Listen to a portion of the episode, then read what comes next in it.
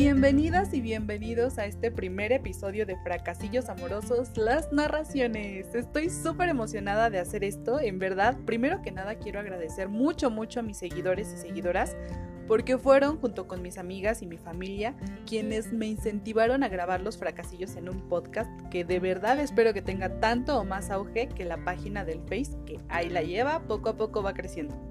Bueno, antes de seguir, me presento. Para quienes no me conocen, mi nombre es Karime Cruz y estoy de verdad muy honrada de que me estés escuchando. En verdad espero que este pequeño proyecto sea de tu agrado y lo compartas e interactúes conmigo. Me cuentes tu historia o tus historias, quizá igual que yo, pues tengas varias. Ahora sí, lo que vas a escuchar a continuación es el primer fracasillo amoroso que le dio vida a toda una comunidad de Facebook.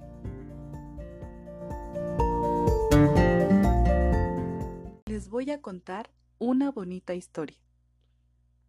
Resulta que cuando iba a la primaria me enamoré de un chico que por raro que parezca era mayor que yo. Él era hermano de un compañerito de mi hermano, y aunque no me pelaba, yo vivía admirándolo. Por supuesto, él nunca se percató de mi presencia en su vida mientras yo fui una escuincla insignificante hasta para mí misma. Salí de la primaria, pasé a la secundaria, en la misma zona, y yo seguía viéndolo sin que él se percatara de mí. Luego me fui a la prepa y dejé de verlo como por cuatro años. Luego pasé a la uni y un día, que iba como en segundo semestre, se me ocurrió ir a visitar la zona donde él vivía porque quedaba cerca de la uni, y lo volví a ver. Pero esta vez yo no pasé desapercibida para él. Me miró con una mezcla entre sorpresa, embelezo y atracción genuina había dejado de ser insignificante, no solo para mí. Era claro que a él también le causé otra impresión, pero no tuve el valor para hablarle, ni nada. Yo vivo enamorada de ese recuerdo, y espero con el corazón aún ardoroso que él me recuerde con eso que aquella tarde me transmitió. Y es así como doy crédito a esta frase. Hay amores que duran para siempre, aunque no se besen aunque no se toquen, aunque no se vean.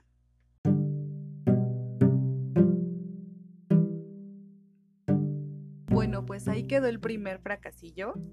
Y como es muy peque, les quiero contar un poco de la historia detrás de la página y cuál es realmente su objetivo principal. Resulta que una ocasión leí un post en Face que me gustó mucho y me hizo recordar una de mis historias de no amor o de desamor, no sé cómo quieran llamarle, y decidí acompañar el post con la narración de dicha historia. Es justamente la frase esta última que viene al final de la historia. Y bueno, pues no sé qué le causó a los lectores, que interactuaron muchísimo con esa publicación, claramente mucho más que cualquier otra publicación de mi muro, que regularmente está repleto de memes y así. De modo que dije, vamos a hacer el experimento de subir otra historia, a lo mejor solamente agarré desprevenido a mi público. Entonces eh, subí, una, una, historia más y pronto comenzaron a salir más y más recuerdos mismos que iba escribiendo y publicando. Entonces una de mis amigas me dijo, oye, te quiero contar mi historia para que la escribas. Y bueno, pues es una historia que le debo porque no le podido escribir, porque perdí sus audios y ahora me da pena pedirle que me la vuelva a contar. Saco, si me estás escuchando, perdón. Vuélveme a contar tu historia.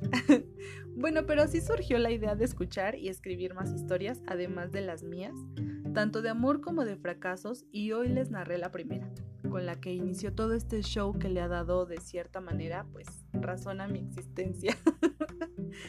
Les hago la más cordial invitación a que vayan a Facebook y visiten la página porque el objetivo principal, además de echar chisme, por supuesto, ¿verdad?